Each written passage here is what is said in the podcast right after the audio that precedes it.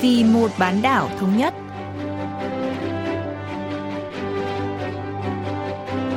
Mỹ Linh xin kính chào quý vị và các bạn. Mời quý vị và các bạn theo dõi chuyên mục Vì một bán đảo thống nhất của Đài Phát thanh Quốc tế Hàn Quốc KBS World Radio.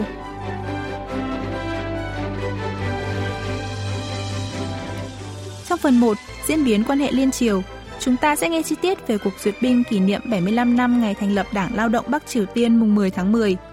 Ở phần tiếp theo, cận cảnh Bắc Triều Tiên, mời các bạn tìm hiểu về quyền trẻ em ở miền Bắc.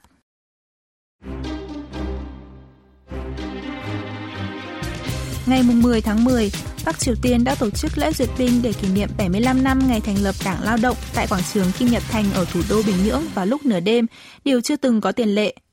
Trước đây, miền Bắc thường tổ chức duyệt binh lúc 9 hoặc 10 giờ sáng, hoặc đôi khi vào buổi chiều nếu điều kiện thời tiết không cho phép.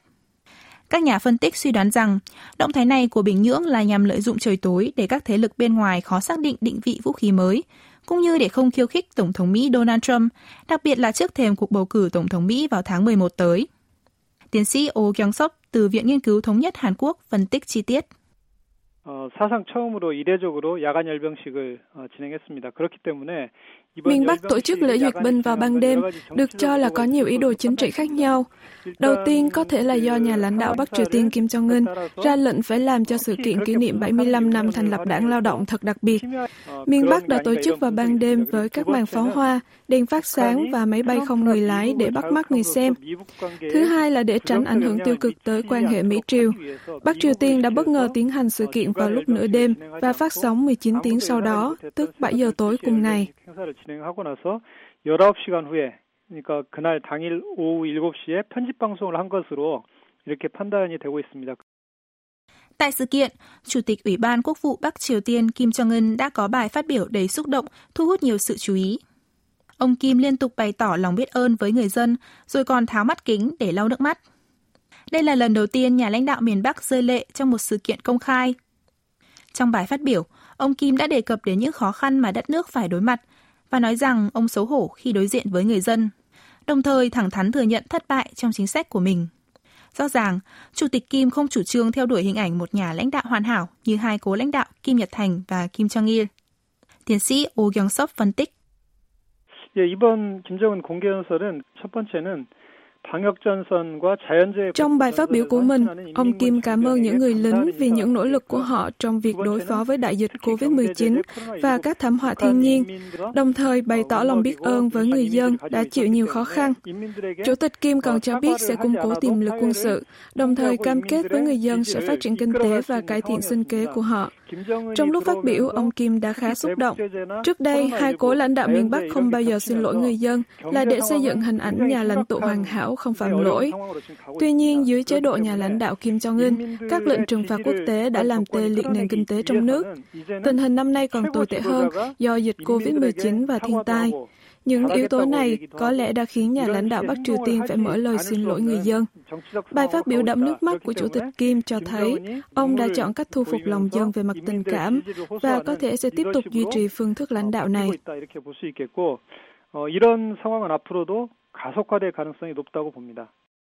Bên cạnh đó, Chủ tịch Kim Jong-un cũng đã gửi gắm một thông điệp hòa giải đến Hàn Quốc trong bài phát biểu của mình. Ông gửi lời chào ấm áp đến những đồng bào ở miền Nam và cũng bày tỏ hy vọng rằng khủng hoảng COVID-19 sớm được khắc phục để Bình Nhưỡng và Seoul lại có thể cùng nắm tay nhau. Điều khá bất thường là nhà lãnh đạo Bắc Triều Tiên đã gửi gắm thông điệp này trong một bài phát biểu hướng tới người dân trong nước. Bằng chính giọng nói của mình, ông Kim thể hiện quyết tâm trong việc quản lý mối quan hệ liên triều trong tương lai. Tiến sĩ Oh Kyung-sop cho biết. 남북관계 개선에 대해서 일정하게 가능성을 열어놓은 건몇 가지 Bắc Triều Tiên đã thực hiện một loạt các động thái khiêu khích nhắm vào Hàn Quốc trong năm nay, như phá hủy văn phòng liên lạc chung liên triều và bắn chết một công chức Bộ Hải dương và Thủy sản Hàn Quốc. Trong bối cảnh này, có thể ông Kim cảm thấy cần phải để ngỏ khả năng cải thiện quan hệ với miền Nam. Hơn nữa, miền Bắc cũng muốn trốn tránh trách nhiệm về cái chết của quan chức Hàn Quốc. Ngoài ra, với những bất ổn ngày càng gia tăng trước thêm cuộc bầu cử tổng thống Mỹ, có thể Chủ tịch miền Bắc nghĩ rằng cần phải lợi dụng Hàn Quốc trong quá trình xây dựng mối quan hệ Mỹ-Triều.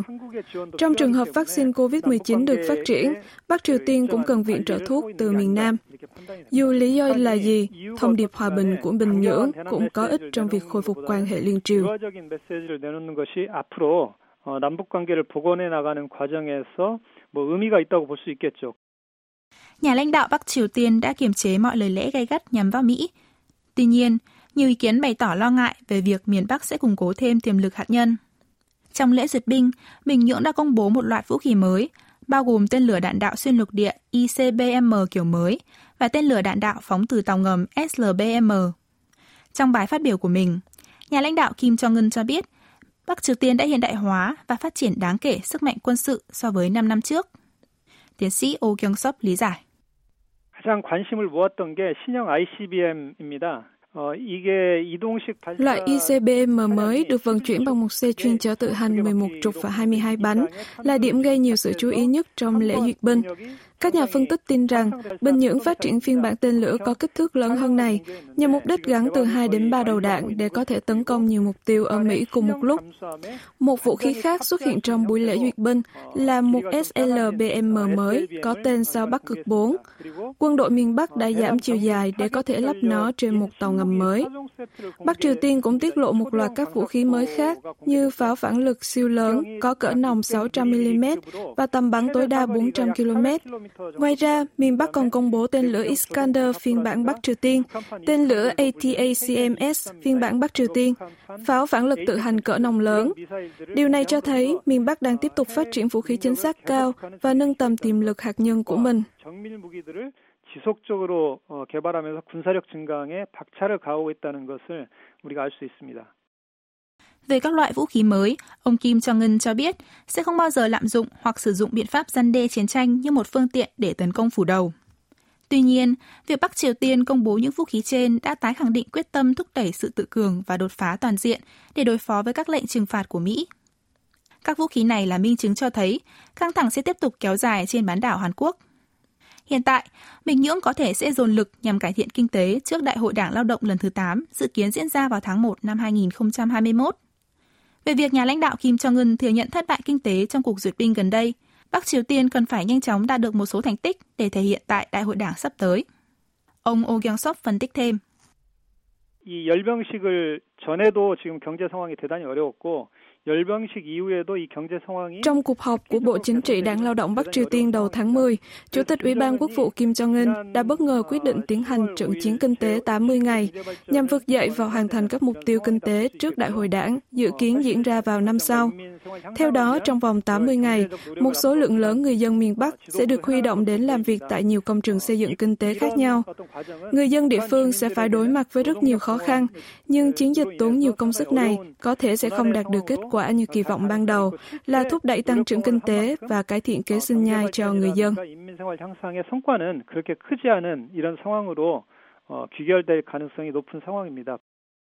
Dù Bắc Triều Tiên tiến hành trận chiến kinh tế 80 ngày trên toàn quốc để tìm kiếm bước đột phá trong kinh tế, nhưng khó mà tạo ra được bất kỳ kết quả rõ ràng nào trước tháng 1 năm sau.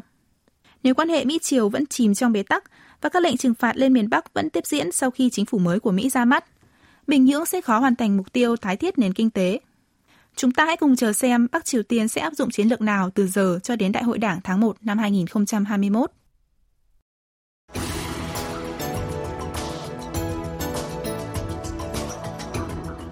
Báo cáo của Bộ Lao động Mỹ hôm 1 tháng 10 về danh sách hàng hóa do lao động trẻ em hoặc lao động bị cưỡng bức sản xuất năm 2020 cho thấy Bắc Triều Tiên sử dụng lao động trẻ em để sản xuất hàng hóa trong nhiều lĩnh vực khác nhau như khai thác mỏ, cắt đá và sản xuất, đứng thứ tư trong số hơn 70 quốc gia sử dụng sức trẻ em để sản xuất hàng hóa. Hôm nay, chúng ta sẽ tìm hiểu về quyền trẻ em và vấn đề lạm dụng trẻ em ở miền Bắc, vấn đề nghiêm trọng mà cộng đồng quốc tế không ngừng lên án. Phóng viên Kang Mi-jin của tờ báo trực tuyến Daily NK Seoul cho biết thêm.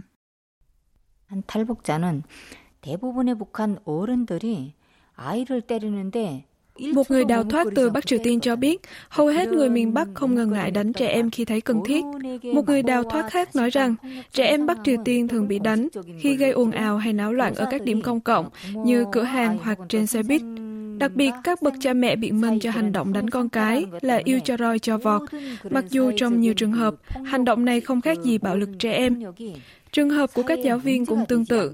Theo những người đào thoát miền Bắc, bạo lực trẻ em không được chú ý trong xã hội Bắc Triều Tiên bởi cha mẹ và giáo viên đều cho rằng kỷ luật trẻ em là điều đương nhiên.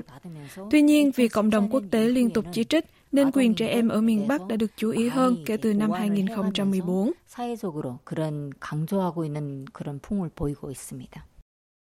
Trên thực tế, Bắc Triều Tiên cũng có luật đảm bảo quyền trẻ em. Điều 43 của luật bảo vệ quyền trẻ em nghiêm cấm hành vi lạm dụng hoặc bạo lực gia đình đối với trẻ em. Điều 27 quy định cha mẹ có trách nhiệm nuôi dạy con cái trở thành người có trí tuệ, đạo đức và sức khỏe tốt. Ngoài ra, Bình Nhưỡng còn quy định cụ thể nhiều biện pháp pháp lý trong các luật về gia đình, chăm sóc trẻ em, giáo dục, y tế, phòng chống dịch bệnh và dân sự nhằm bảo vệ trẻ em. Tuy nhiên, trên thực tế, luật pháp không có hiệu lực và chính phủ cũng không có biện pháp chống bạo lực gia đình. Nói cách khác, luật bảo vệ trẻ em ở Bắc Triều Tiên chỉ tồn tại trên hình thức. Phóng viên Kang Mi Chin lý giải. 북한 헌법 Điều 72 của Hiến pháp Bắc Triều Tiên quy định, trẻ em không nơi nương tựa có quyền được hưởng trợ giúp về vật chất. Điều 18 Luật Giáo dục chăm sóc trẻ em cũng quy định trẻ em không được cha mẹ bảo vệ, sẽ được chăm sóc tại các nhà trẻ và trại trẻ mồ côi. Bình Nhưỡng tuyên bố trẻ em là chủ nhân tương lai của đất nước và duy trì nguyên tắc dành điều tốt nhất cho trẻ em. Bắc Triều Tiên có một hệ thống giáo dục bắt buộc 11 năm. Tất cả trẻ em đều được hưởng giáo dục miễn phí. Trẻ chưa đến tuổi đi học thì được đến nhà trẻ và mẫu giáo. Mặc dù có hệ thống pháp luật bảo vệ, nhiều trẻ em miền Bắc bị suy dinh dưỡng hoặc thậm chí bị bỏ đói thường xuyên, cho thấy quyền sống của trẻ em bị xâm phạm. Trẻ em thường trở thành nạn nhân của hành vi lạm dụng trẻ em tại các nhà trẻ vì một số giáo viên có hành vi bạo hành thể chất và tinh thần lên những đứa trẻ không nói được tốt. Ngay cả hiệu trưởng của một số trung tâm cũng tham gia vào việc ngược đãi trẻ em. Tuy nhiên, vẫn không có biện pháp thích hợp để ngăn chặn tình trạng bạo hành trẻ em tại các nhà trẻ và mẫu giáo. Cô Càng Mi Jin phân tích. 보육교사 자체도 충실성에 높고 또 Giáo viên mầm non ở Bắc Triều Tiên được chọn từ những người trung thành với đảng và có phẩm chất cách mạng. Nếu giáo viên biện hộ họ đánh trẻ vì muốn chúng học đúng về người lãnh đạo thân yêu của mình và trưởng thành tốt hơn thì sẽ không bị trừng phạt. Ở Hàn Quốc, cảnh sát sẽ kiểm tra camera của trường mẫu giáo khi các giáo viên mầm non bị nghi ngờ làm điều gì xấu với trẻ em. Ngược lại, ở miền Bắc, việc giáo viên hay phụ huynh đánh trẻ không được coi là vấn đề nghiêm trọng, nên khó có thể giải quyết triệt để vấn nạn nạn bạo hành trẻ em. Thậm chí, một số phụ huynh còn yêu cầu giáo viên đánh con em mình nhiều hơn để giáo dục cho tốt.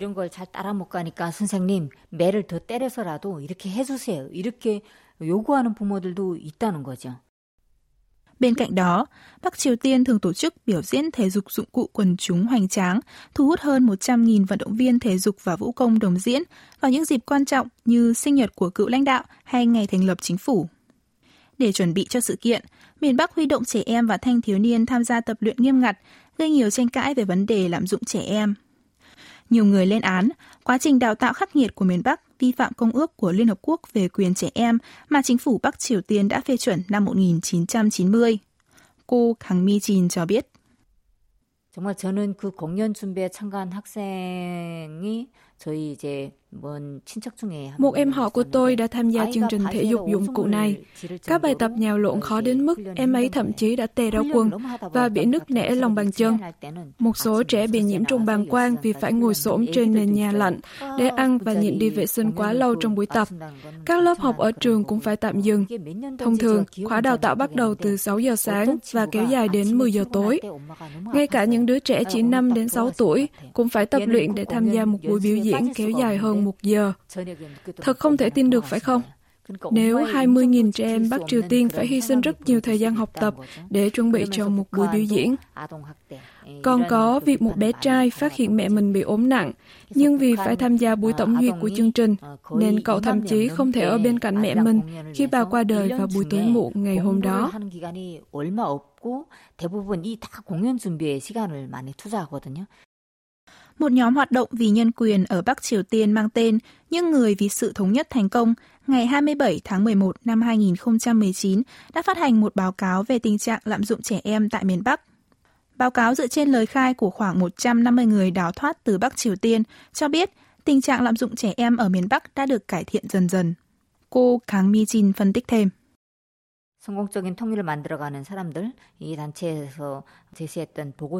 70% người Bắc Triều Tiên có năm sinh từ năm 1949 đến năm 1964 xác nhận từng bị trừng phạt bằng bạo lực hồi nhỏ, trong khi chỉ có 19% người đào thoát sinh năm 1997 đến năm 2013 xác nhận bị bạo hành, cho thấy có một sự thay đổi lớn. Một trong những lý do là vì Bắc Triều Tiên có tỷ lệ sinh thấp. Ngày nay, nhiều gia đình chỉ có một con. Không có gì ngạc nhiên khi các bậc cha mẹ cưng chiều con mình và số vụ bạo hành trẻ em ít hơn nhiều so với trước đây. Một lý do khác là các chương trình truyền thông nước ngoài, bao gồm cả các chương trình của Hàn Quốc, đã thâm nhập vào miền Bắc từ đầu những năm 2000.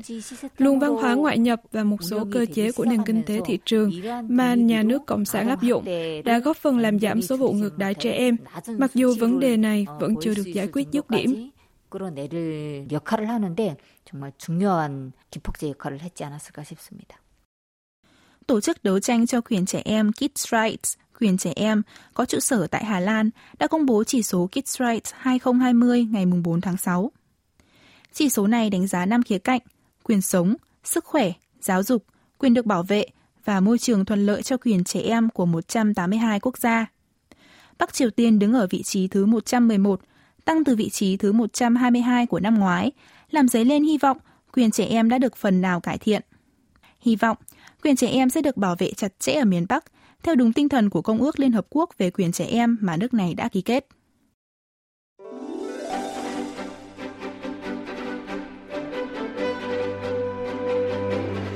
Quý vị và các bạn vừa lắng nghe chuyên mục Vì một bán đảo thống nhất của Đài Phát thanh Quốc tế Hàn Quốc KBS World Radio Cảm ơn quý vị và các bạn đã quan tâm theo dõi. Xin kính chào tạm biệt và hẹn gặp lại trong chuyên mục tuần sau.